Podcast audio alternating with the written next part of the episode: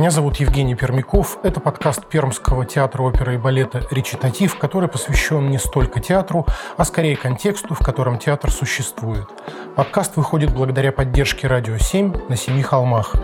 Сегодня мы встречаемся с прима-балериной Пермского театра оперы и балета и прима-балериной лондонского королевского балета Ковент Гарден, лауреатом Национальной театральной премии «Золотая маска», обладательницей приза «Бенуа де ля Данс» и Гран-при Международной балетной премии Dance Open Натальей Осиповой. Здравствуйте, Наталья. Добрый день. Итак, вы прилетели в Пермь, чтобы станцевать в премьере «Боедерка» в постановке главного балетмейстера театра Алексея Мирошниченко. Как проходят репетиции? Как вам партнеры? Ну, я прилетела совсем недавно, у меня, к сожалению, с моим графиком э, очень все загружено, но это всегда было. И, к сожалению, не так много времени есть порепетировать, но я как раз вот буквально последний месяц в Лондоне у нас была тоже Бейдерка, только в другой редакции Натальи Макаровой. Как бы можно сказать, с одной стороны, что я готова, у меня вот только что я танцевала эту роль, с другой стороны нет, потому что редакция другая, у Алексея свои задачи в этом спектакле, драматические, хореографические, русские. Поэтому, конечно, очень интересно а, и для меня, наверное, ближе, потому что это больше русская питерская версия. Я танцевала в Большом, но она тоже ближе к питерской. И мне намного приятнее, потому что в Лондоне я чувствовала себя чуть-чуть не в своей тарелке. Мне, наоборот, приходилось очень себя переделывать, переучивать, подстраиваться к незнакомой для себя версии. И очень приятно, очень замечательный партнер а, Владислав Трантратов и Гамзати танцует Мария Александрова. Это мои коллеги из Большого театра, бывшие, но все равно коллеги. Мы очень много времени провели вместе, танцевали в одних спектаклях. Это как бы одно поколение, очень приятно с ними здесь встретиться. Так, э, это как бы всегда очень здорово и приятно, когда ты понимаешь, что это люди твоей школы и из твоего же, из московского училища. Мы танцевали в Большом театре. У нас как бы, когда говорят, люди одной крови. Вот мы, в принципе, это, это здорово. Я давно такого вот приятного контакта не ощущала. В одном из недавних интервью вы сказали, что вам все меньше нравится танцевать партии, которые вы уже сыграли в свое время. Вы много танцевали боедерку. Что такого есть в пермской боедерке, в боедерке Мирошниченко, что вам стало это интересно? Ну, не совсем так боедерку. Как бы есть, да, партии, которые я танцевала, и за которые я уже не возьмусь, например, там как «Пламя Парижа» или э, есть еще пару спектаклей, которые бы мне, наверное, не хотелось. Мне кажется, я уже настолько их здорово станцевала в своей молодости, скажем, не то, что молодости, театральной молодости, танцевальной, балеринской молодости, там от 20 до 27, что у меня нет уже желания возвращаться к тому, что я сделала, и сделала очень здорово. А Боедерку нет, я не танцевала ее часто, я ее танцевала совсем мало. Я танцевала несколько спектаклей в Большом театре, и потом в Михайловском, когда я работала. Потом в Лондоне это как раз один из классических спектаклей, который я танцевала очень мало. Как-то вот постоянно это мимо меня проходило. Либо не шел этот спектакль, либо мне его как бы не всегда давали, когда я танцевала в Большом. И наоборот, это, наверное, тот один из спектаклей, который мне танцевать очень интересно. Это то, чтобы мне хотелось танцевать больше и больше. Поэтому этот сезон у меня вот так вот под эгидой Байдерки. И все-таки, не выдавая секретов, в чем особенность Байдерки Мирошниченко? Ну, Алексей, ну это очень здорово, он всегда с очень большим уважением относится к традициям и к наследию. При этом очень э, культурно и очень с большой аккуратностью вставляя какие-то вещи, чуть-чуть другие, свои, но они всегда с очень большим вкусом. Ты когда никогда не заметишь, что это... Я вообще считаю, что его отличает блестящий вкус как бы, к тому, что он делает. Поэтому это вроде бы и классика, но с другой стороны, это и свежий взгляд на этот спектакль тоже. То есть он может позволить себе, имея образование и вкус, сделать это очень тонко и здорово. Этим летом из Перми э, уехали премьеры нашего балета Инна Белаш и ваш партнер Никита Четверяков. Вы всегда очень э, высоко оценивали пермскую труппу. Угу. Сейчас она обновилась. Что-то можете сказать по поводу партнеров? Ну, я, к сожалению, я говорю, я очень мало еще здесь дней провела, мне надо посмотреть и спектакли. Но в любом случае это здорово, когда появляются другие артисты, когда молодежь работает, когда она чем-то занята, когда дают шанс и возможность танцевать. Это здорово. По поводу того, что уходит, но ну, это есть в каждой труппе. Я в любом случае как бы всем желаю только радости и как бы понимать, что ты на правильном месте. Я сама очень много уходила. То есть мне не мне как бы... Я очень много... Не мой Кевин директор в Лондоне такой, ну, говорит, ну что, когда уходишь? Потому что я как бы больше трех-четырех лет я в трупе не работала никогда. Ну, наверное, пять лет я работала в Большом театре. Но пока вроде бы я остепенилась, я не, как меня все устраивает. Ну, то есть это правильно, что артист э, идет дальше. Вы знаете, это очень сложно судить. Это как бы могут судить только артисты. У всех есть разные поводы, почему они уходят. Некоторые уходят э, из-за того, что они хотят развиваться и танцевать другую хореографию. Некоторые хотят попробовать другое. У некоторых какие-то свои семейные причины. То есть как бы судить, почему люди что-то делают и уходят, это знают только они. И главное, мне кажется, если ты хочешь и принимаешь правильное решение для себя, то ты должен решить и сделать это.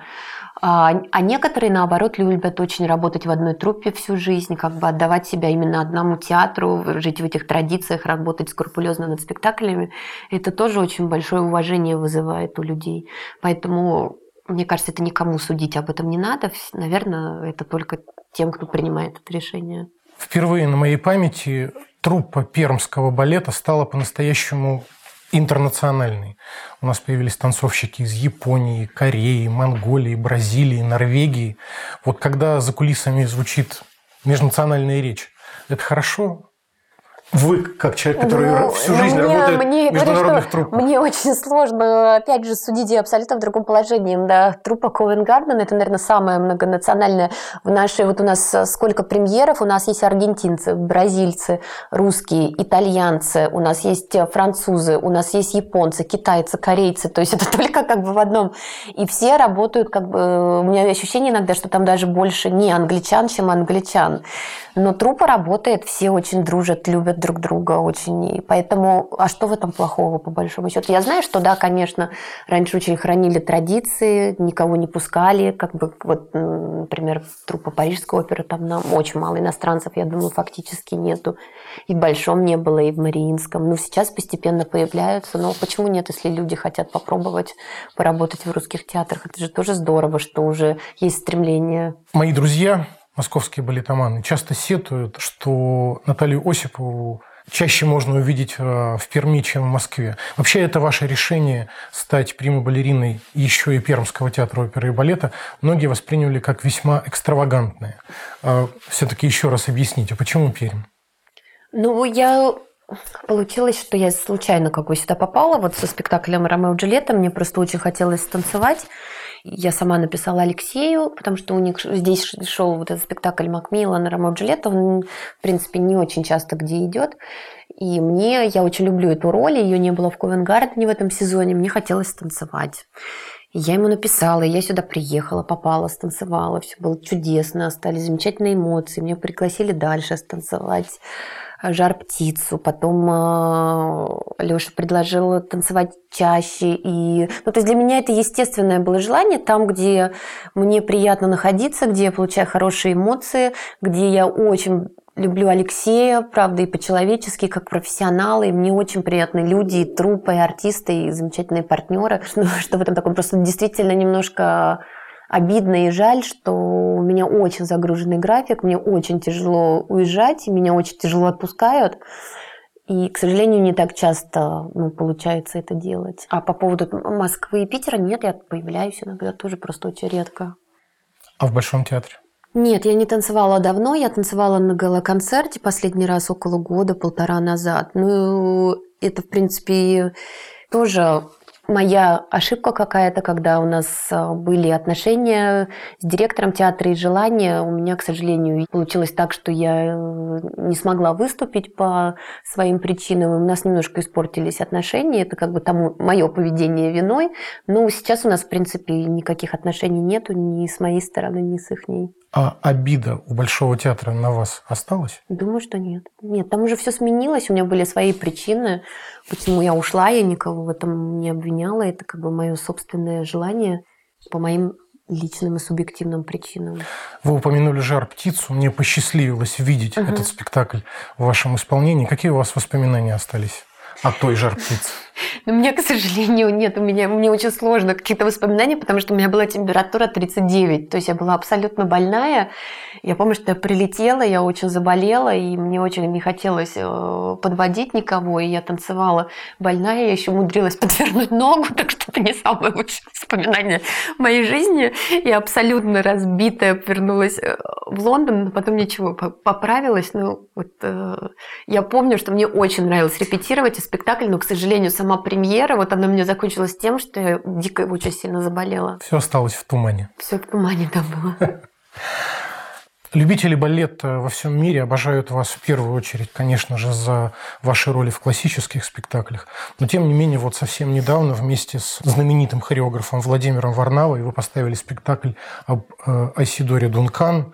Вам интересно экспериментировать на сцене, работать с современной хореографией? Да, очень. У меня уже, наверное, около четырех-трех программ, которые я сама делаю. Да, действительно, была Айсидора с Володей Варнавой. Мы делали это как антрепризу проекта. Я сделала две своих больших программы в английском театре Седлерс Уэллс. Я сама их как бы продюсировала, ну не продюсировала, я сама была директором, я выбирала то, что я станцую. Это была в основном неоклассика, контемпори. Это была просто, я нашла в Израиле чудесного хореографа. Вот Алексей Ратманский мне, наконец, опять поставил чудесный дуэт для этой программы.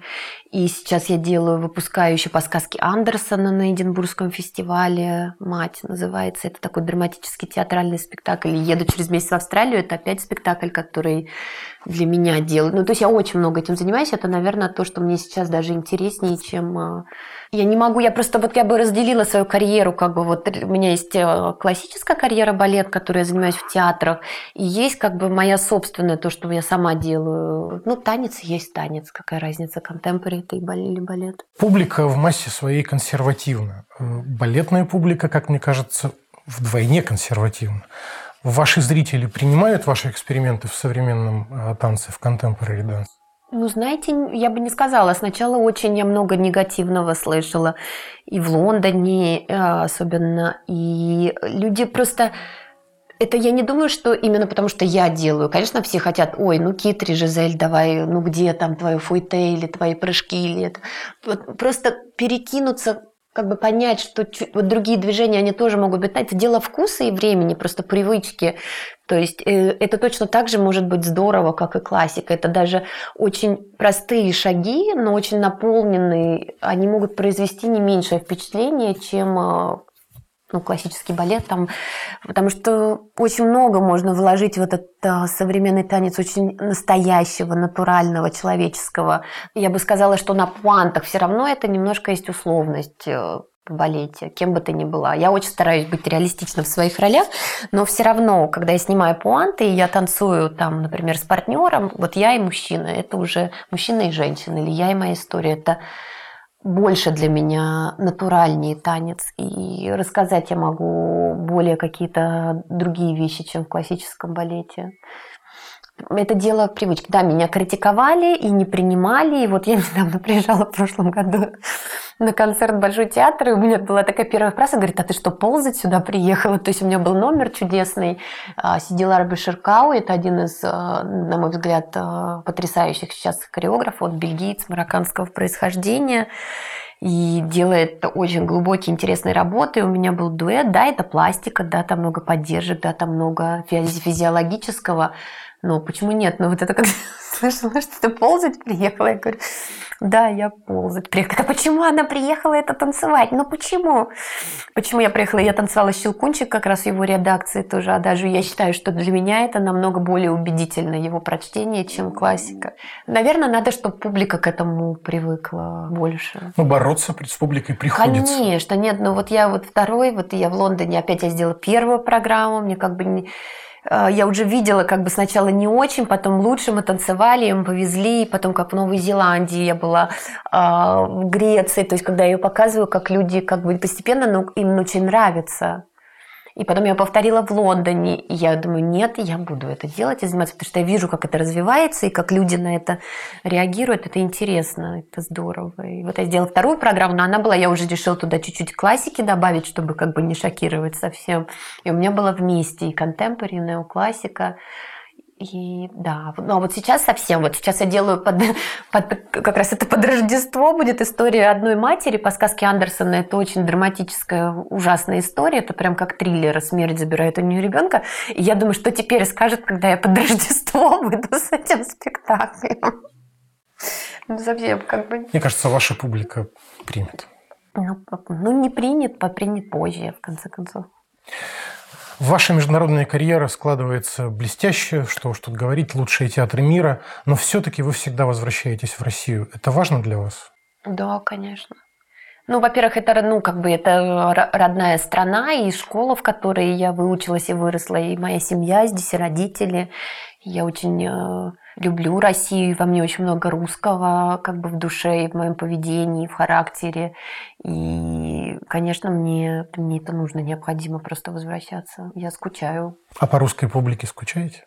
Она другая? Другая, да. Скучаю, конечно. Так вот сказать, что мне как бы наплевать абсолютно, я спокойно. Я, я хорошо живу, мне очень комфортно и замечательно, но я скучаю, и поэтому я приезжаю, ну, и выступаю. А в чем отличие русской публики, хорошо, московской, пермской и лондонской? Ну, я не знаю, но московскую, например, я ее очень хорошо знаю, потому что я с детства там танцую и выросла.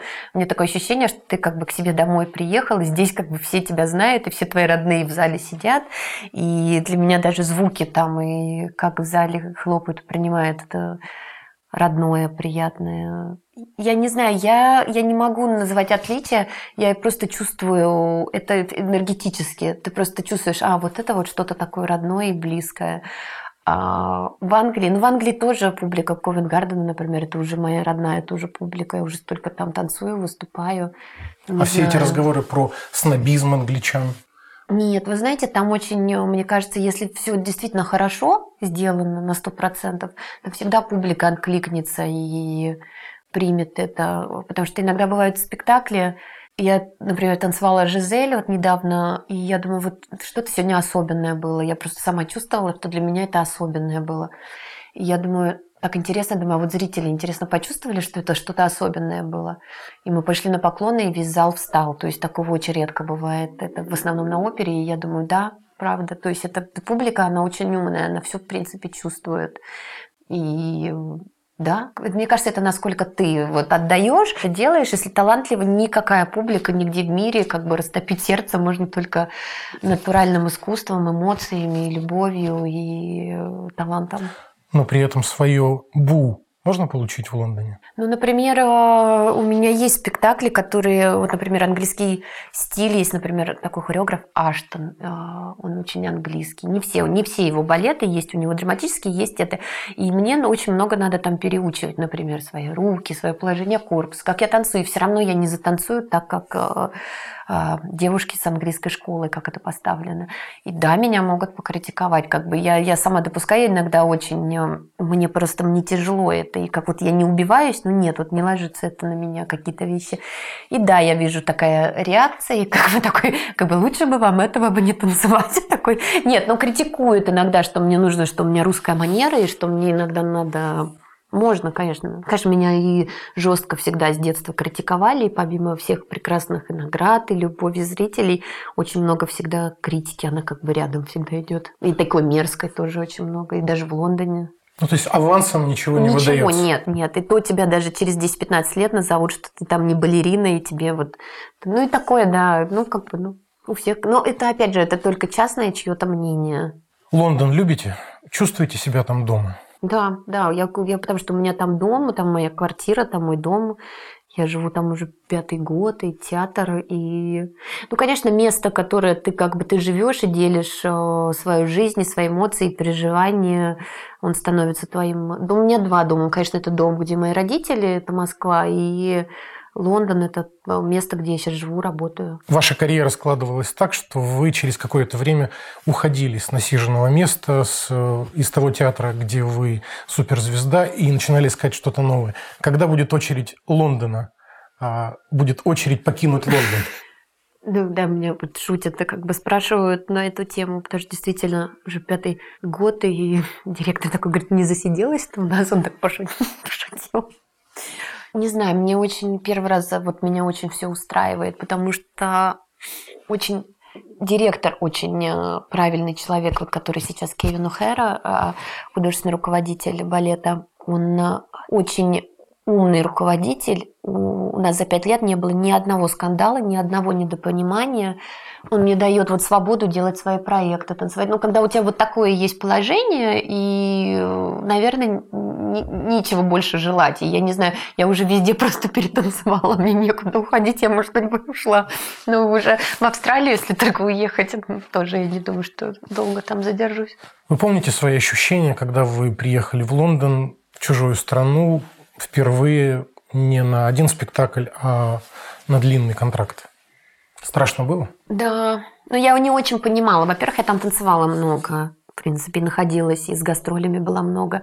Я приехала, я до этого вела жизнь такого гастролера, который 2-3 года танцевал по разным театрам, у меня не было дома, мне очень здорово. А туда я как раз поехала, потому что я уже все, я не могла в таком состоянии находиться когда ты ну, только по гостиницам живешь, и мне, мне уже просто тяжело стало и морально, и физически. Но я приехала и абсолютно была не готова. Я не знала языка, я никогда не жила одна. То есть я постоянно либо жила с родителями, либо по гостиницам, либо у меня всегда были как бы спутники жизни. И, а тут я оказалась вообще одна и ничего как бы не, не умела. Это очень как бы смешно и очень плохо звучит. Но да, я как бы не приспособлена к такой вот э, жизни бытовой как бы очень была. И плакала сначала, потом у меня не было жилья, я, то есть я, я не знаю, как я так могла, как, как идиотка, просто приехать, еще даже не снять квартиру, ничего. Мне очень помогли друзья, англичане. Вот балерина Лорен Кадбертсон, моя близкая подруга, которая в театре работает, мне помог директор. Все очень как бы ко мне так повернулись, и постепенно, постепенно. Но в первый год хотела уехать, вернуться обратно, потому что мне как-то, ну, никак.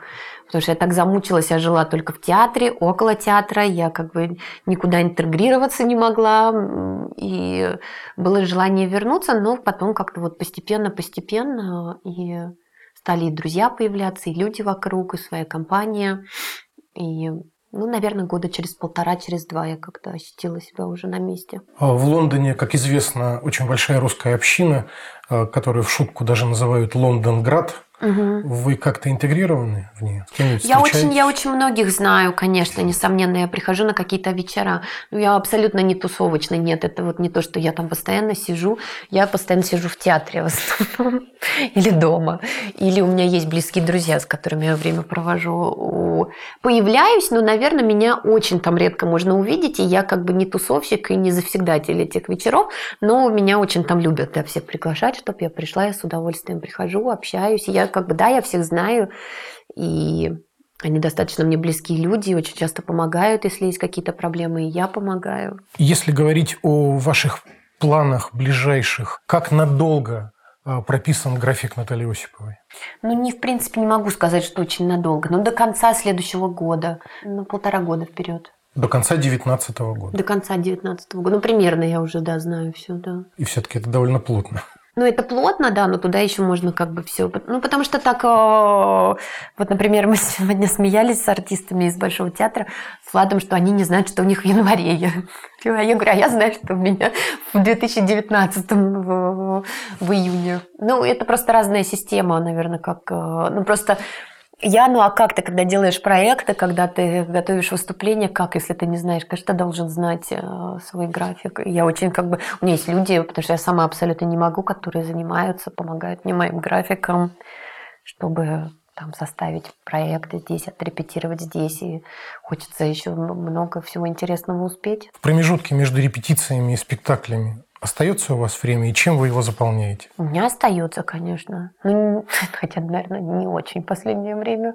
У меня есть время и на себя, у меня, у меня нет пока семьи, детей, на кого бы я тратила, да, наверное, свое. Но у меня есть друзья и близкие люди. Наверное, самое приятное для меня с ними как бы провести время или вечер, и я всегда очень жду выходного, чтобы просто... Я очень живу в хорошем районе, я люблю просто там гулять по каналам, по паркам, по зоопаркам, по кафе, почитать, пойти в кино, посидеть, там съесть огромную пиццу, я очень люблю. Балерина любит пиццу? Ну, это так здорово проснуться в воскресенье утром, пойти гулять там часа два по каналам, по паркам, потом зайти в какой-нибудь ресторан, съесть огромную пиццу, потом пойти в кино посидеть, потом пойти вечером послушать музыку, вернуться. Вот так у меня в основном выходные проходят. Или кому-то в гости там из друзей зайти. Сама я как бы не супер повар, к сожалению. А какой последний фильм вы смотрели? Я смотрела вот два фильма. Это было, это было по про Queen. Э, Богемская, Богемская рапсодия. рапсодия. Рапсодия и Брэдли Купера фильма с Леди Гагой. Это вот два фильма, которые Звезда сейчас... родилась. Да, в Лондоне сейчас были, да. Оба понравились. А когда вы путешествуете, когда вы вот эти ваши бесконечные перелеты, вы музыку слушаете? Наушниках? Да, постоянно. Я слушаю, у меня самое любимое время утром, когда я занимаюсь, разогреваюсь перед классом. Я всегда затыкаю себе уши. Я, я очень люблю медитировать сначала, перед тем, как я начинаю день. Это очень как бы заряжает. А, и я занимаюсь там растяжкой, классом. Это вот два, около двух часов моего личного времени утром. И я всегда там музыку слушаю, всегда. Тогда вопрос, который страшно интересует. Что в вашем плеере? Плейлист у, у, меня, у меня очень много. У меня прям, у меня все. Ну, ну, конечно, я слушаю, я слушаю классику иногда, но нет, я начинаю в основном, я очень люблю Отиса Рейдинга и Нину Симон, и э, Фиджеральд, это вот такие вот вещи, которые, вот, вот с них у меня как бы начинается день в основном. Потом есть что-то из классики, я люблю Рахманинова очень, Мьюз и рок, но это уже, это уже когда там я уже подразогреюсь, уже что-то такое. Я не, вот русскую почему-то нет, у меня как-то, хотя, вы знаете, смешно, я вчера, мы делаем спектакль, и мы искали русскую музыку, потому вот эта сказка «История моей матери», одной матери, мы ее делаем как бы с русским уклоном, что это якобы происходит в России. И мы искали, он говорит, вот можешь какую-то песню про любовь русскую найти? И мы нашли Юрия Антонова, и так чудесно было. Я думаю, какая классная музыка. То есть я сидела, и я вечером пришла домой, и я начала слушать Антонова. И я себе даже закачала несколько песен, очень, кстати, душевные, трогательные, с удовольствием послушала. Нина Симон, Рахманинов, Мьюз и Юрий Антонов. У меня нет слов. Гениально. Ну, то есть нельзя сказать, что Наталья Осипова жертвует жизнью ради сцены. Вы живете нормальной жизнью молодой женщины. И... Я живу нормальной жизнью. Нет, конечно, у меня выдаются такие месяца, вот как ноябрь, например, у меня было 10 спектаклей за месяц. Это было немножко так... Э, я жертвовала жизнью. То есть, то есть как бы, например, там э, люди, которые рядом оказываются, там им тяжело, потому что они меня не видят, но которые меня любят. Я бесконечно сижу, делаю. Ну, бывает, месяцок может выдаться, что ты жертвуешь, да. Но потом я себе восполняю. Это хорошо. А в театр вы ходите? В драматические, в музыкальные? Просто как зритель? Да, да, хожу. В Лондоне постоянно. Я очень люблю вот этот Садлерс Уэллс театр. Он э, там не бывает классики, там очень много привозят такого современного искусства. И таких спектаклей контемпори, лучшие, лучшие танцевальные ансамбли, группы. Вот сейчас там был э, фестиваль индийского танца, я очень с большим удовольствием посмотрела. А, драматические реже, но тоже, тоже, тоже бывает. Там еще русские всегда кучу всего в Лондоне интересного устраивают. И э, да, и вот сейчас даже ходила, мой любимый Родригес пел э, в концерт в Альберт-Холле. Тоже ходила, слушала. Ваш график, как вы сказали, сверстан до конца 2019 года. Пермь в этом графике пока никак не обозначено? Я очень надеюсь. Я как раз, вот я думаю, что мы обязательно об этом поговорим. И я думаю, я обязательно еще один-два спектакля я постараюсь приехать станцевать. Приезжайте, мы вас будем очень ждать. Спасибо. Спектакль «Байдерка», в котором вы танцуете в Перми, посвящен 200-летию Мариуса Пятипа. Перефразируя известный вопрос, оказавшись перед Пятипа, что вы ему сказали бы? Ну, спасибо, конечно, за такое наследие и за такую культуру танца и за такие спектакли, потому что не было бы его спектакля, я не знаю, что бы мы сейчас вообще танцевали. Наверное, бы все развивалось по-другому. И я думаю, что это был бы совсем другой жанр искусства, и выглядел он, конечно... Ну, он, считай, ну, просто человек как бы дал и заложил все. Ну, Спасибо, что ему огромное спасибо за такое. То есть мы же до сих пор живем в эпоху Пятипа? Ну да, да, это, это абсолютно правда. Ни один театр не живет без Пятипа. Сейчас балетный, классический. У нас в гостях была прима-балерина Пермского театра оперы и балета и прима-балерина Лондонского королевского балета Ковент Гарден Наталья Осипова. Подкаст выходит благодаря радио 7 на семи холмах. Слушайте сразу после нашего разговора обзор новых записей от музыкального критика Дмитрия Ринамского.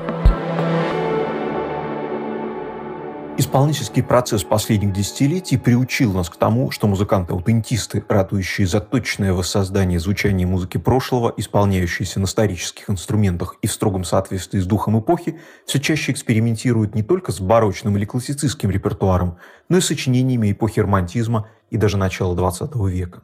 Один из самых интересных игроков на этом репертуарном поле – оркестр «Ле Сьекль», основанный в 2003 году французским дирижером Франсуа Ксавье Ротом.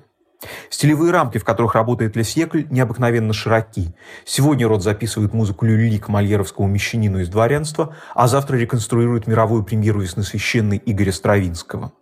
Этот едва ли не самый громкий проект Лесьекль доступен к просмотру на YouTube и заслуживает самого пристального внимания. Пять лет назад, к столетнему юбилею весны, Рот сыграл эту Библию музыкального модернизма ровно так, как она могла бы быть услышана в мае 1913 года в Парижском театре Елисейских полей. В последние годы главным специалитетом Лесьекль предсказуемо стала французская симфоническая музыка и, в частности, сочинения композиторов-импрессионистов. В прошлом году на лейбле «Хармония Мунди» вышла наделавшая много шума запись полной партитуры балета «Дафнис и Хлоя» Мариса Равеля. А в нынешнем году «Хармония Мунди» сделала Лесьекль одним из центральных героев юбилейной серии, приуроченной к столетию со дня смерти Клода Дебюси. Пользуясь случаем, хочу обратить ваше внимание на другой примечательный альбом цикла. Второй том прелюдии Дебюси в исполнении Александра Мельникова, записанный на историческом рояле «Эрар» 1885 года и вышедший этим летом.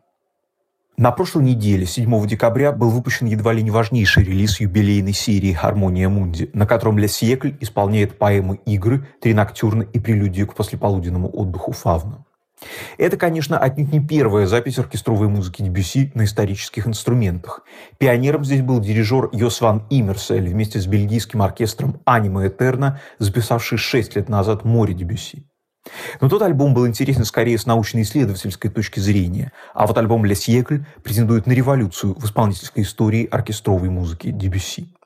Подход Лесьекль красноречиво иллюстрирует интерпретация, открывающая альбом прелюдии к послеполуденному отдыху Фавна, партитуры, которую принято считать поворотным моментом в истории европейской музыки. На Фавна Дебюси часто падает тень позднеромантической оркестровой традиции, пышной, тяжеловесной, в которой все немного тумач. Ничего подобного в строгой аскетичной записи Лесекль нет и в помине. И дело тут, конечно, не только в использовании оригинальных инструментов конца XIX века, пусть и открывающих совершенно новый акустический облик музыки Дебюси. Первое, на что обращаешь внимание, слушая альбом, как обостренно рельефно звучит эта восьмиминутная симфоническая поэма «Урота». Слушая его запись, становится особенно понятно, почему великий французский композитор-дирижер Пьер Булес считал, что именно с послеполуденного отдыха Фавна началась эра музыкального модернизма.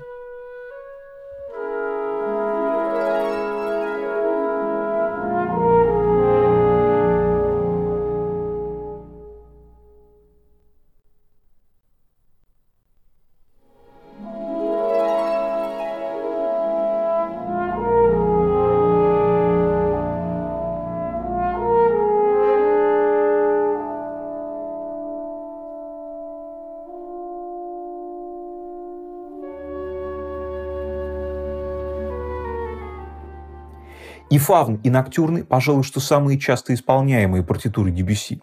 Кажется, что открыть в них что-то новое совершенно невозможно. Но Лесьекль и Роту это удается. Они исполняют музыку Дебюси с такой степенью детализации, с таким вниманием к мельчайшим нюансам нотного текста, что кажется, будто ты смотришь на картину старого мастера в максимально высоком разрешении, когда становятся видны все миллиметровые маски кисти, все трещины кракелюры. Кажется, что в облаках, первым из ноктюрнов, различим каждый из 256 оттенков серого цвета. Катарсическая кульминация альбома – финальный ноктюрн «Сирены», в котором к оркестру «Ле Сьекль» присоединяется хор «Le Cri de Paris», специализирующийся на музыке барокко и ренессанса. Дебюси, звучащий как жены Кена или Монтеверди, это уникальный слуховой и чувственный опыт, который определенно стоит пережить.